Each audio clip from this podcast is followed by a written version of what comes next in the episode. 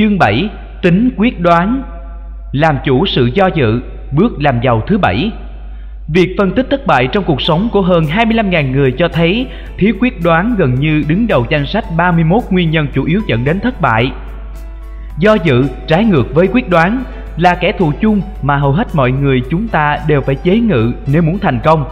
Bạn sẽ có cơ hội kiểm định khả năng đưa ra quyết định dứt khoát và rõ ràng sau khi nghe xong cuốn sách này và bắt đầu thực hành những nguyên tắc đã được miêu tả trong sách. Phân tích của tôi về hàng trăm người có tài sản trên một triệu đô la Mỹ cho thấy, một thực tế là từng người trong số họ đều có thói quen ra quyết định rất nhanh chóng và nếu có thay đổi thì họ thay đổi chúng rất chậm. Tất cả những người thất bại trong việc làm giàu đều có thói quen đưa ra quyết định rất chậm nhưng lại thay đổi chúng rất nhanh chóng và thường xuyên. Một trong những phẩm chất nổi bật nhất của Henry Ford là thói quen đưa ra quyết định chóng vánh, rõ ràng và rất ít khi chịu thay đổi chúng. Thói quen này đã ảnh hưởng tới Ford sâu sắc đến mức nó làm ông nổi tiếng về sự ngoan cố và bướng bỉnh của mình.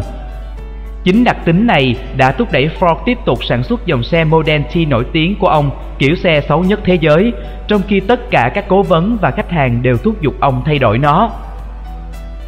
Có thể ngài Ford đã trì hoãn quá lâu việc thay đổi, nhưng ở một khía cạnh khác, những quyết định vững vàng của Ford đã giúp ông có được một gia tài kết xù trước khi việc thay đổi một kiểu xe nào đó trở nên thật sự cần thiết. Không còn nghi ngờ gì nữa, thói quen quyết định rõ ràng và nhất quán của Ford đã làm ông trở thành một người bướng bỉnh, nhưng điều này còn tốt hơn việc quyết định một cách chậm chạp và thay đổi chúng nhanh chóng. Đưa ra quyết định của riêng bạn Phần đông những người không kiếm đủ tiền để trang trải cho cuộc sống thường là những người dễ bị ảnh hưởng bởi ý kiến của người khác. Họ cho phép những chuyện ngồi lê đôi mắt, những lời đồn đại, ý kiến của người khác và của phóng viên báo chí suy nghĩ thay cho họ. Ý kiến là món hàng rẻ tiền nhất trên trái đất này. Mỗi người đều có một đống ý kiến và sẵn sàng tặng cho những ai muốn nghe. Nếu bạn để mình bị tác động bởi ý kiến của người khác trong việc đưa ra quyết định, bạn sẽ không thể nào thành công trong bất cứ việc gì cả và cũng đừng nói đến việc biến khát khao của mình thành tiền bạc. Nếu bạn để ý kiến của người khác ảnh hưởng tới mình, bạn sẽ không có khát vọng nào cho riêng bản thân cả. Hãy giữ vững lập trường khi bạn bắt đầu áp dụng những nguyên tắc được miêu tả ở đây. Hãy đưa ra và thực hiện quyết định của riêng bạn. Đừng để ai ảnh hưởng đến niềm tin của bạn, ngoại trừ những thành viên trong nhóm trí tuệ ưu tú của bạn. Hãy đảm bảo rằng bạn chỉ chọn lựa vào nhóm trí tuệ ưu tú, đó là những người hoàn toàn thông hiểu và phù hợp với mục đích của mình. Bạn thân và những người họ hàng dù không cố ý nhưng vẫn hay cản trở chúng ta bằng những ý kiến đủ loại và đôi khi bằng các sự chế nhạo dù chỉ với mục đích đùa vui. Hàng ngàn người đã mang mặc cảm tự ti suốt đời chỉ bởi một vài người xung quanh tuy có ý tốt nhưng ngu xuẩn đã phá hủy công việc của họ bằng những ý kiến hay cho những lời chế nhạo bạn có tâm hồn và khối óc của riêng mình. Hãy sử dụng nó và tự mình đưa ra quyết định trong những trường hợp cần tham khảo thông tin từ người khác để đưa ra quyết định. Bạn hãy âm thầm thu thập thông tin và đừng tiết lộ mục đích của mình. Một đặc điểm của những người có ý kiến và kiến thức nông cạn là họ luôn cố tỏ ra thông thái. Họ thường nói quá nhiều và ít khi chịu lắng nghe. Hãy nghe và quan sát thật nhiều nhưng nói ít thôi nếu bạn muốn tập được thói quen quyết định nhanh mọi vấn đề. Những người nói quá nhiều thường làm rất ít. Nếu bạn nói nhiều hơn nghe, bạn không những bỏ qua các cơ hội tích lũy thêm những kiến thức bổ ích mà còn để lộ kế hoạch và mục đích của bạn cho người khác. Những người này sẽ rất khoái trá và khi hạ được bạn vì họ luôn ngầm ghen tị với bạn cũng cần nhớ rằng mỗi khi bạn mở miệng nói trước một người có kiến thức uyên thâm có nghĩa là bạn đang cho người đó thấy kiến thức thực sự của bạn. Sự thông thái đích thực thường thể hiện qua tính khiêm tốn và im lặng. Hãy lưu ý rằng mỗi người bạn cùng cộng tác cũng như chính bản thân bạn đều đang tìm kiếm cơ hội tích lũy tiền bạc. Nếu bạn nói về kế hoạch của mình quá thoải mái, bạn cũng đừng ngạc nhiên khi thấy rằng một người nào đó đã đánh bại bạn chỉ vì họ đã thực hiện kế hoạch của bạn trước kế hoạch mà bạn đã ngốc nghếch tiết lộ ra với họ. Sau khi lắng nghe cuốn sách này, hãy để quyết định đầu tiên của bạn là từ nay sẽ học cách im lặng để lắng nghe và quan sát nhiều hơn. Như một lời nhắc nhở, bạn hãy chép lại câu nói sau đây và đặt nó ở nơi bạn có thể nhìn thấy hàng ngày. Hãy cho cả thế giới biết những gì bạn muốn làm, nhưng trước hết hãy thực hiện những điều đó đã. Và đây là một câu tương tự, hành động chứ không phải lời nói mới là thứ có giá trị nhất. Giá trị của những quyết định nằm ở lòng dũng cảm để thực hiện đó. Những quyết định vĩ đại làm nền móng cho nền văn minh nhân loại đã được đưa ra bất chấp những rủi ro lớn, thậm chí có khả năng phải hy sinh cả tính mạng của người dám đưa ra quyết định. Quyết định ban hành bản tuyên ngôn giải phóng nô lệ của Lincoln nhằm trả lại quyền tự do cho những người Mỹ gốc Phi vẫn được đưa ra mặc dù Lincoln hiểu rằng hành động đó có thể làm hàng ngàn người bạn và những người ủng hộ quay sang đối nghịch với ông. Khi nhà cầm quyền Athens buộc Socrates phải lựa chọn giữa cái chết và việc chối bỏ những triết lý của mình, Socrates đã quyết định uống chén thuốc độc chứ không chịu phản lại niềm tin của mình. Đó là một quyết định dũng cảm một quyết định đi trước thời đại cả ngàn năm và mang lại cho các thế hệ sau quyền tự do tư tưởng và tự do ngôn luận.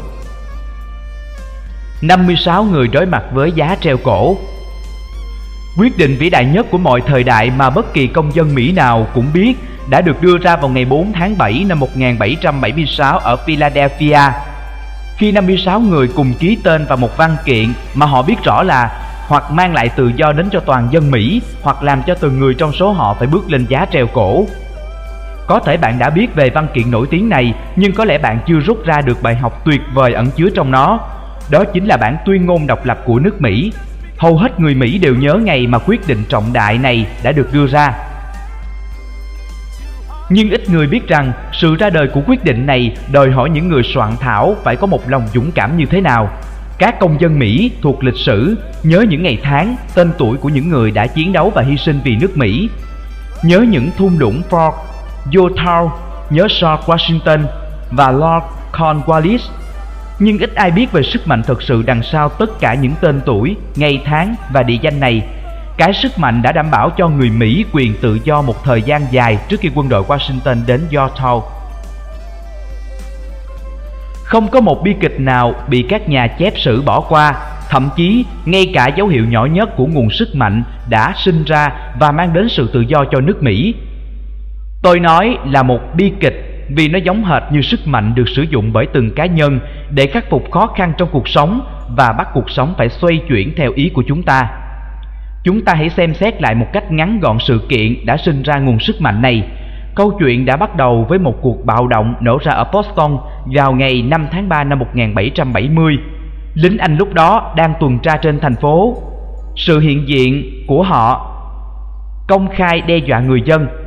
Những người định cư đến vùng đất mới châu Mỹ đã nổi giận với những người có vũ trang, hành quân ngay trong lãnh thổ của họ. Họ bắt đầu biểu lộ sự tức giận và phẫn nộ này một cách công khai, bằng cách ném đá cũng như những lời lẽ không may hay ho về những đám quân lính đang hành quân cho đến khi viên sĩ quan chỉ huy ra lệnh bật lưỡi lê tiến lên. Cuộc chiến đã nổ ra kết quả là có rất nhiều người chết và có rất nhiều người bị thương.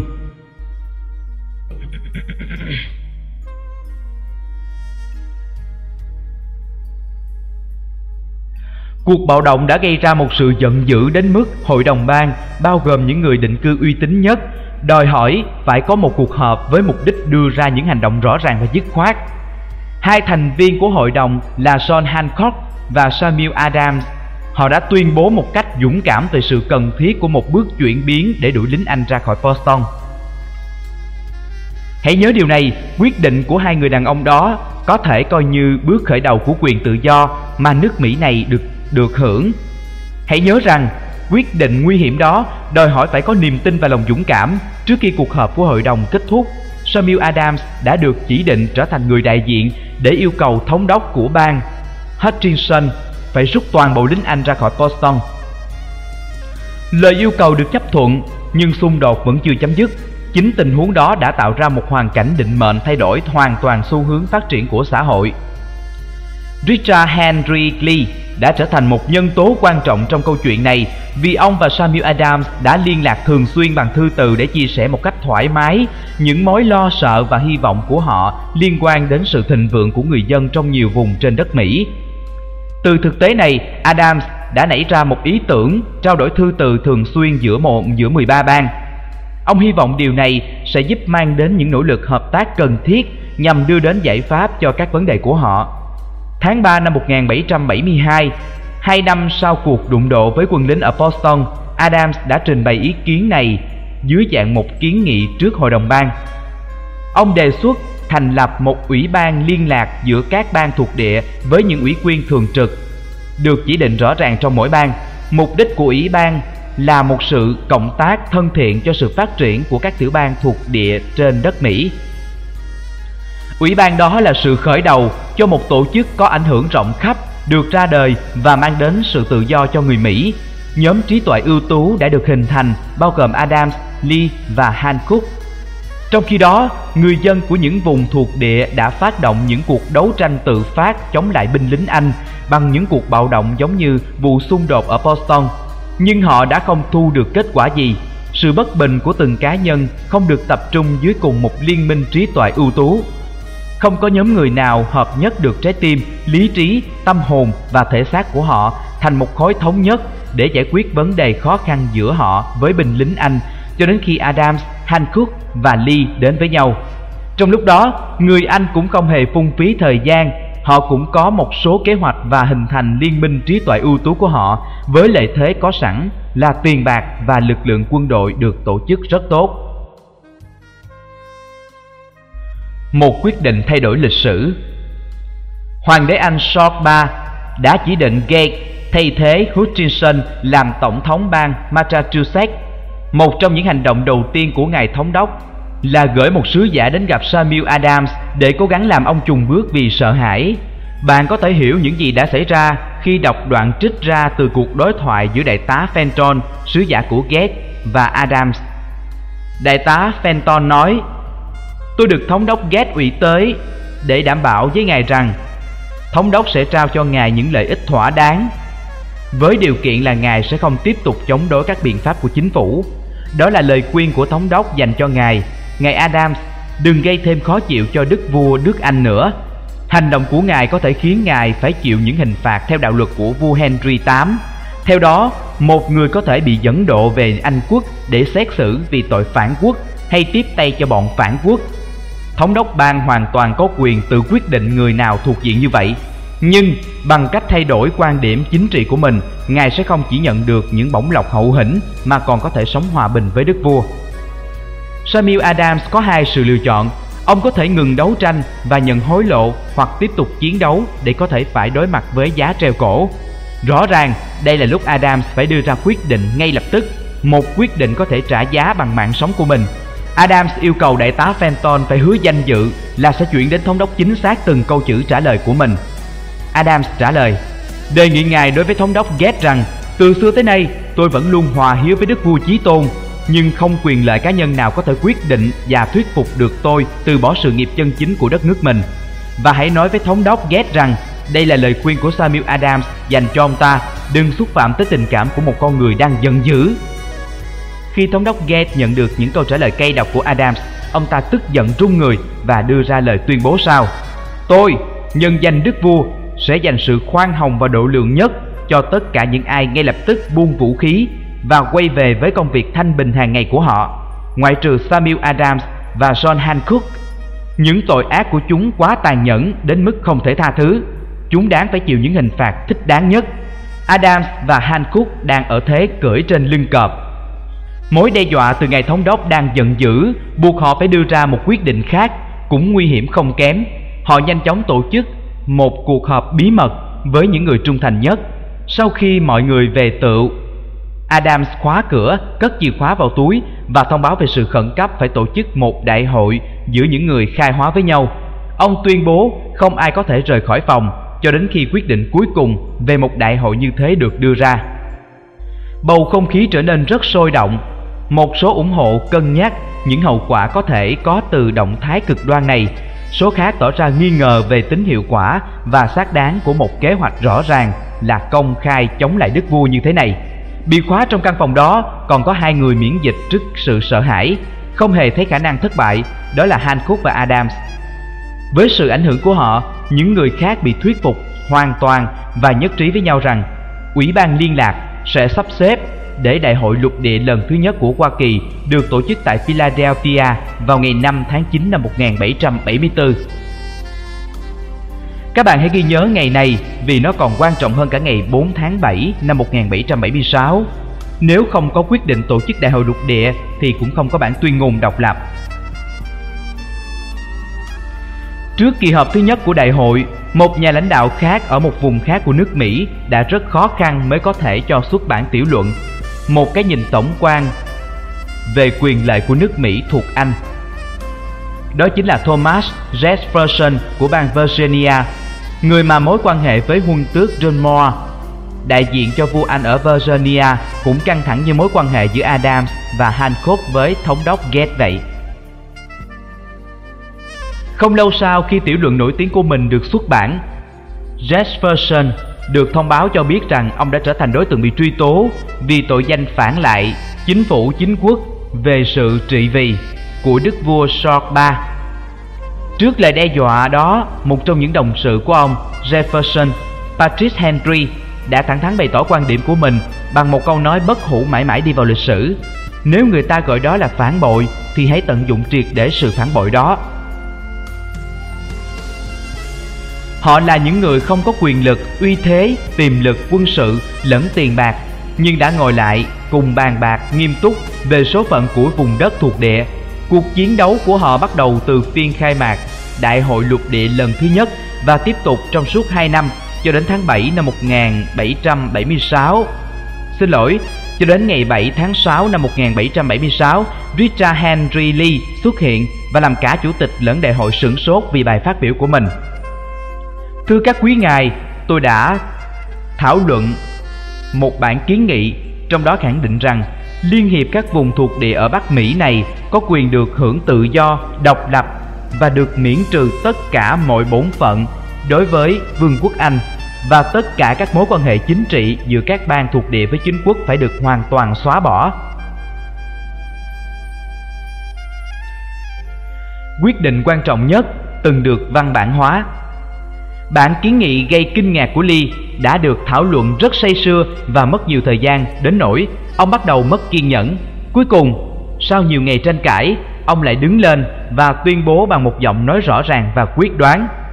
Thưa ngài chủ tịch, chúng ta đã thảo luận vấn đề này nhiều ngày qua. Đây là con đường duy nhất mà tất cả chúng ta sẽ phải đi theo. Vậy thì theo ngài, tại sao chúng ta phải bàn thảo quá nhiều và trì hoãn quá lâu như vậy để có thể đưa ra quyết định? Tại sao phải thận trọng như thế? Hãy để ngày hạnh phúc là ngày khai sinh ra nước Cộng hòa của chúng ta, nước Mỹ. Hãy để cho nước Cộng hòa ấy phát triển, không phải để phá hủy và chinh phạt, mà để tái lập lại sự ngự trị của hòa bình và luật pháp. Trước khi bản kiến nghị đã được thông qua, Lee bị gọi về Virginia vì người thân trong gia đình lâm bệnh nặng. Nhưng trước khi đi, Lee giao lại công việc này cho bạn của ông. Thomas Jefferson, người đã hứa là sẽ chiến đấu đến hơi thở cuối cùng để đại hội có những hành động thuận với đề xuất của Lee. Không lâu sau đó, chủ tịch đại hội là Hancock đã chỉ định Jefferson làm chủ tịch hội đồng soạn thảo bản tuyên ngôn độc lập của nước Mỹ. Hội đồng đã làm việc vất vả trong một thời gian dài để có được một văn bản mà nếu được đại hội thông qua sẽ đồng nghĩa với việc mỗi người ký tên vào đó cũng là ký tên vào giấy báo tự của chính mình. Nếu những người di cư thua trong cuộc chiến với Vương quốc Anh thì điều đó chắc chắn sẽ xảy ra. Văn bản đã được soạn thảo xong vào ngày 28 tháng 6. Bản thảo được công bố trước đại hội. Nó được thảo luận, sửa đổi và hoàn thiện trong vài ngày. Vào ngày 4 tháng 7 năm 1776, Thomas Jefferson đứng trước hội đồng và mạnh dạn đọc quyết định quan trọng nhất từng được ghi thành văn bản. Trong quá trình phát triển của loài người, một dân tộc luôn cần phá bỏ những liên kết chính trị đã ràng buộc dân tộc đó với dân tộc khác để nắm lấy giữa vô vàng nguồn sức mạnh trên trái đất này, quyền được tồn tại độc lập và bình đẳng mà tạo hóa đã ban tặng để thể hiện sự tôn trọng đúng mực trước quan điểm của nhân loại. Họ cần tuyên bố những lý do thúc đẩy họ phải giành lấy quyền độc lập của mình. Sau khi Jefferson đọc xong, văn bản này đã được lấy biểu quyết, thông qua và ký kết bởi 56 người. Tất cả họ đều dám đánh cuộc mạng sống của mình khi quyết định ký vào văn kiện đó Quyết định đó đã khai sinh ra một quốc gia với sứ mệnh mang đến cho nhân loại quyền tự quyết định vĩnh viễn vận mệnh của mình. phân tích những sự kiện dẫn đến sự ra đời của bản tuyên ngôn độc lập Hoa Kỳ, ta có thể thấy đất nước mà ngày nay đang có được sự tôn trọng và ảnh hưởng đối với các quốc gia khác trên thế giới đã được sinh ra từ một quyết định được hình thành bởi một nhóm trí tuệ ưu tú gồm 56 người. Hãy nhớ rằng quyết định của họ đã đảm bảo chiến thắng cho quân đội Washington bởi tinh thần của quyết định đó đã nằm trong trái tim của mỗi người lính ngoài mặt trận và trở thành một nguồn sức mạnh tinh thần to lớn. Sức mạnh tinh thần này không chấp nhận sự thất bại. Và hãy nhớ rằng, sức mạnh đã được mang lại cho quốc gia này sự tự do cũng chính là nguồn sức mạnh phải được sử dụng bởi từng công dân, những con người của tự do, nguồn sức mạnh đó được hình thành nhờ chính những nguyên tắc được đề cập đến trong cuốn sách này. Không khó để nhận thấy rằng trong câu chuyện về bản tuyên ngôn độc lập có ít nhất 6 nguyên tắc sau đây: khát vọng, sự quyết đoán, niềm tin, lòng kiên trì, nhóm trí tuệ ưu tú và khả năng tổ chức lên kế hoạch. Nếu biết rõ mình muốn gì, bạn sẽ hoàn toàn đạt được điều đó. Triết lý này sẽ khiến bạn tự tìm thấy cho mình những lời gợi ý cho câu hỏi tại sao những khát vọng mãnh liệt được hậu thuẫn bởi cách nghĩ sẽ chuyển thành những giá trị vật chất tương đương. Câu chuyện về sự hình thành nước Mỹ cũng như sự hình thành tập đoàn thép Hoa Kỳ là những ví dụ hoàn hảo về phương pháp tạo nên bước chuyển đáng kinh ngạc đó. Trong khi đi tìm bí quyết của phương pháp này, đừng chờ đợi một phép màu bởi vì bạn sẽ không thể tìm ra nó. Bạn chỉ có thể tìm thấy những luật tự nhiên vĩnh cửu. Những luật này có sẵn cho những người có niềm tin và lòng dũng cảm để sử dụng chúng. Chúng có thể được sử dụng để mang đến tự do cho một quốc gia hay sự giàu có cho mỗi con người. Người có quyết định nhanh chóng và rõ ràng, biết rất rõ họ muốn gì và thường đạt được chúng. Người lãnh đạo trong mọi lĩnh vực xã hội đều quyết định một cách nhanh chóng và chặt chẽ. Đó mới chính là lý do tại sao giải thích vì sao họ là người lãnh đạo. Thế giới này có thói quen tạo cơ hội cho những người mà lời nói và hành động thể hiện rằng anh ta biết mình đang đi đến đâu. Thiếu quyết đoán là thói quen thường bắt đầu khi còn trẻ. Thói quen này càng trở nên cố hữu hơn khi bạn cứ học hết tiểu học, trung học, thậm chí cả đại học mà không hề có một mục đích rõ rệt nào. Thói quen thiếu quyết đoán đi theo sinh viên vào những ngành nghề mà họ lựa chọn. Nói chung, những người trẻ tuổi mới ra trường thường tìm bất cứ việc gì mà họ có thể làm được. Họ chọn công việc họ tìm thấy đầu tiên vì họ rơi vào thói quen thiếu quyết đoán.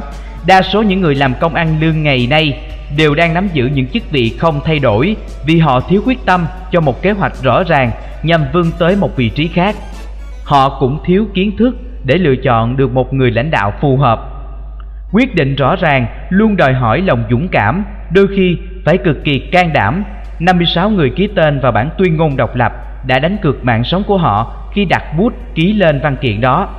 Người đưa ra quyết định tìm được một công việc cụ thể nào đó và bắt cuộc sống phải trả cho anh ta đúng với những gì anh ta đáng nhận được thì không đặt cược cuộc sống của mình vào quyết định đó. Nhưng anh ta đặt cược sự tự do kinh tế của mình, sự độc lập về tài chính, sự giàu có hay một vị trí đáng mơ ước trong công việc không nằm trong tầm tay những người hờ hững, thiếu tham vọng, thiếu kế hoạch và không thật sự khao khát những điều đó. Người có niềm khát khao giàu có như Samuel Adams khao khát sự tự do cho các vùng thuộc địa chắc chắn sẽ trở nên giàu có. Không người nào đạt được những thành công vĩ đại mà không sẵn lòng chấp nhận hy sinh